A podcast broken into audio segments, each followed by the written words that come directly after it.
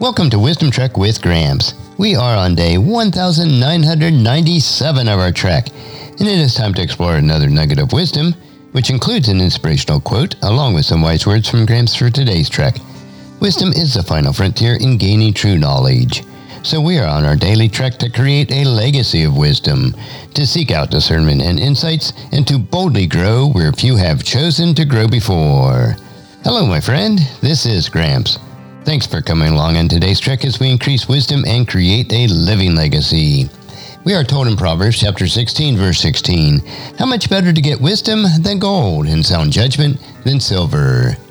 If you apply the words that you hear today, over time, it will help you to become more healthy, wealthy, and wise as you continue on your daily trek of life. So let's jump right in with today's nugget. And today's quote is from Richard Fairchild, and it is Andrew Carnegie, who amassed a fortune of over $400 million, ended up giving 99.5% of it away. He said about it, The man who dies rich dies in disgrace. So today's nugget is Give away your riches. Andrew Carnegie was a business tycoon whose fortune today would be worth $6.85 trillion. He undoubtedly was one of the wealthiest persons of his day and would be the same today. Yet, even with all that wealth, he understood that you can't take it with you, and he gave nearly all of his wealth away. Most cities today have a library in it that Andrew Carnegie initially funded. As Christ followers, how we view possessions, especially wealth, determines where our heart is. We are to be stewards and caretakers of what God has given us the privilege to manage. We don't own anything. Neither the rich person nor the pauper take any material resources with them when they die. Yes, we may be able to pass on some of our resources to family and other worthy organizations, but we will no longer at that point manage them. What we pass on in the way of character and integrity will determine our heritage in eternity. We can instruct and help others in wisdom and in God's Word, which in turn will help others.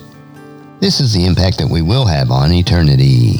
And our passage today is 1 Timothy chapter 6 verses 17 and 18. Teach those who are rich in this world not to be proud and not to trust in their money, which is so unreliable.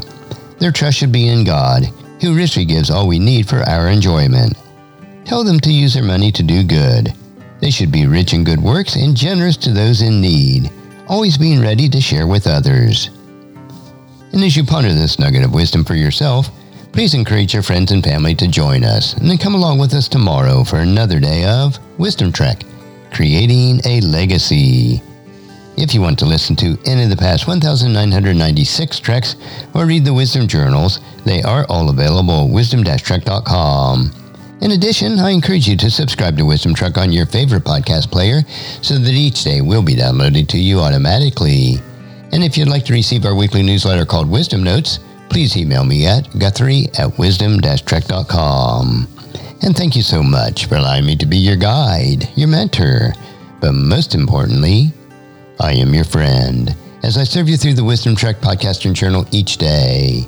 And as we take this trek of life together, let us always live abundantly, love unconditionally, listen intentionally, learn continuously, lend to others generously, lead with integrity, and leave a living legacy each day. I am Guthrie Chamberlain, reminding you to keep moving forward, enjoy your journey, and create a great day every day. See you next time for more daily wisdom.